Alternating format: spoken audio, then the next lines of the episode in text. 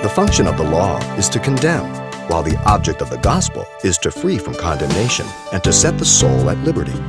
In Cutting Up, Pastor Xavier Reese explains though there is plenty to condemn a natural man, the simple truth of Romans 8 is that with life in Jesus Christ, there is no condemnation. The believer must learn to distinguish between condemnation and conviction.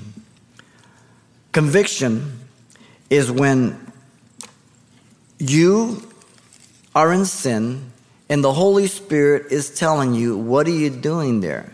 Get out of there. It's convicting you of doing, thinking, or being involved in something that you know as a Christian is clearly a violation of God's Word.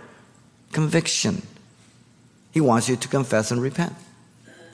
Condemnation is you allowing Satan, others, or yourself to put a big guilt trip on you and to condemn you over sins that you have confessed to Christ and repented from and abandoned them. So you don't allow anybody to rub your nose in sins that have been forgiven. Okay? That's condemnation. But if he's convicting you of something you're in, get out of there.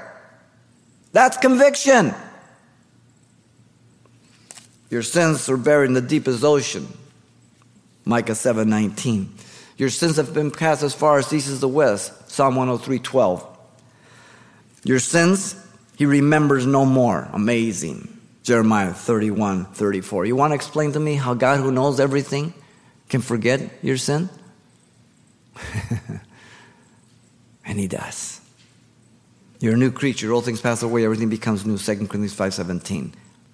The place of assurance is abiding in Christ Jesus, having freed us from the law of sin and death. Giving us a new heart, Jeremiah 31, 31 through 34, Ezekiel 36, 26 through 27, a new covenant. It's fulfilled already in us. Future to the Jew. A new heart.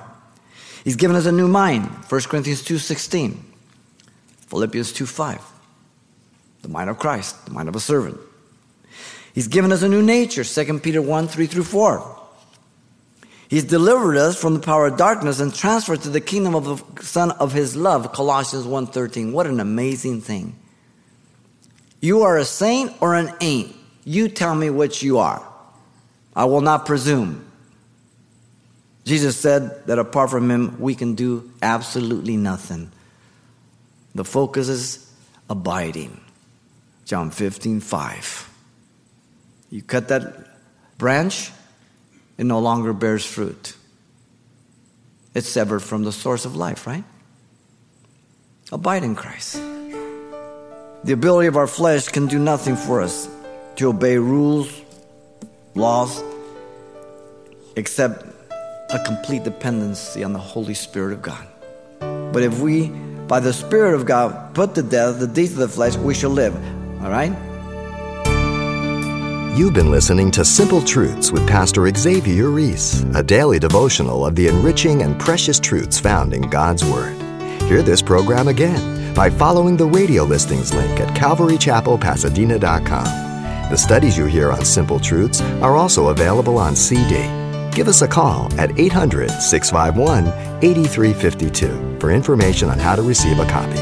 Or log on to our website for announcements about other ministries at Calvary Chapel Pasadena.